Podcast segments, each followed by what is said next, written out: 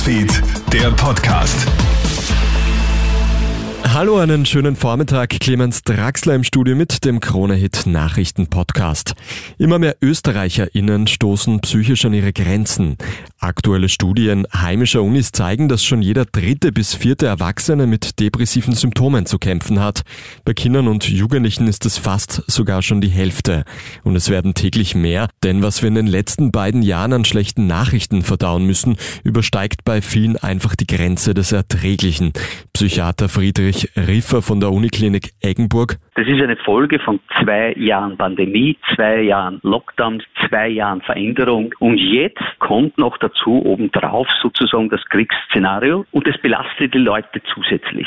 Das ist eine sehr schwierige Mischung und wir wissen nicht einmal noch, wie es mit der Pandemie im Herbst weitergeht. UNO-Generalsekretär Antonio Guterres hat nach seiner Moskau-Reise gestern auch die Ukraine besucht. Dabei führt er Gespräche mit Präsident Volodymyr Zelensky in Kiew, wo während seines Besuchs erstmals wieder Raketen einschlagen.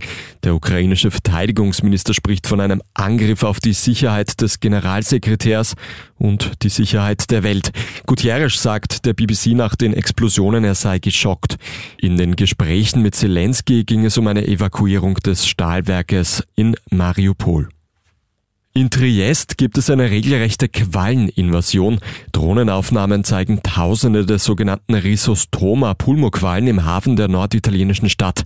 Solche Qualleninvasionen sind eher ungewöhnlich für Triest.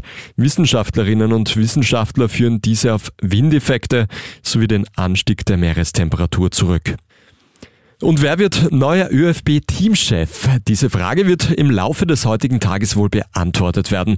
Bis gestern hat alles nach einem Duell zwischen Peter Stöger und dem Schweizer Wladimir Petkovic ausgesehen. Seit gestern Nachmittag kursiert aber noch ein weiterer sehr großer Name, und zwar jener des Manchester United-Trainers Ralf Rangnick.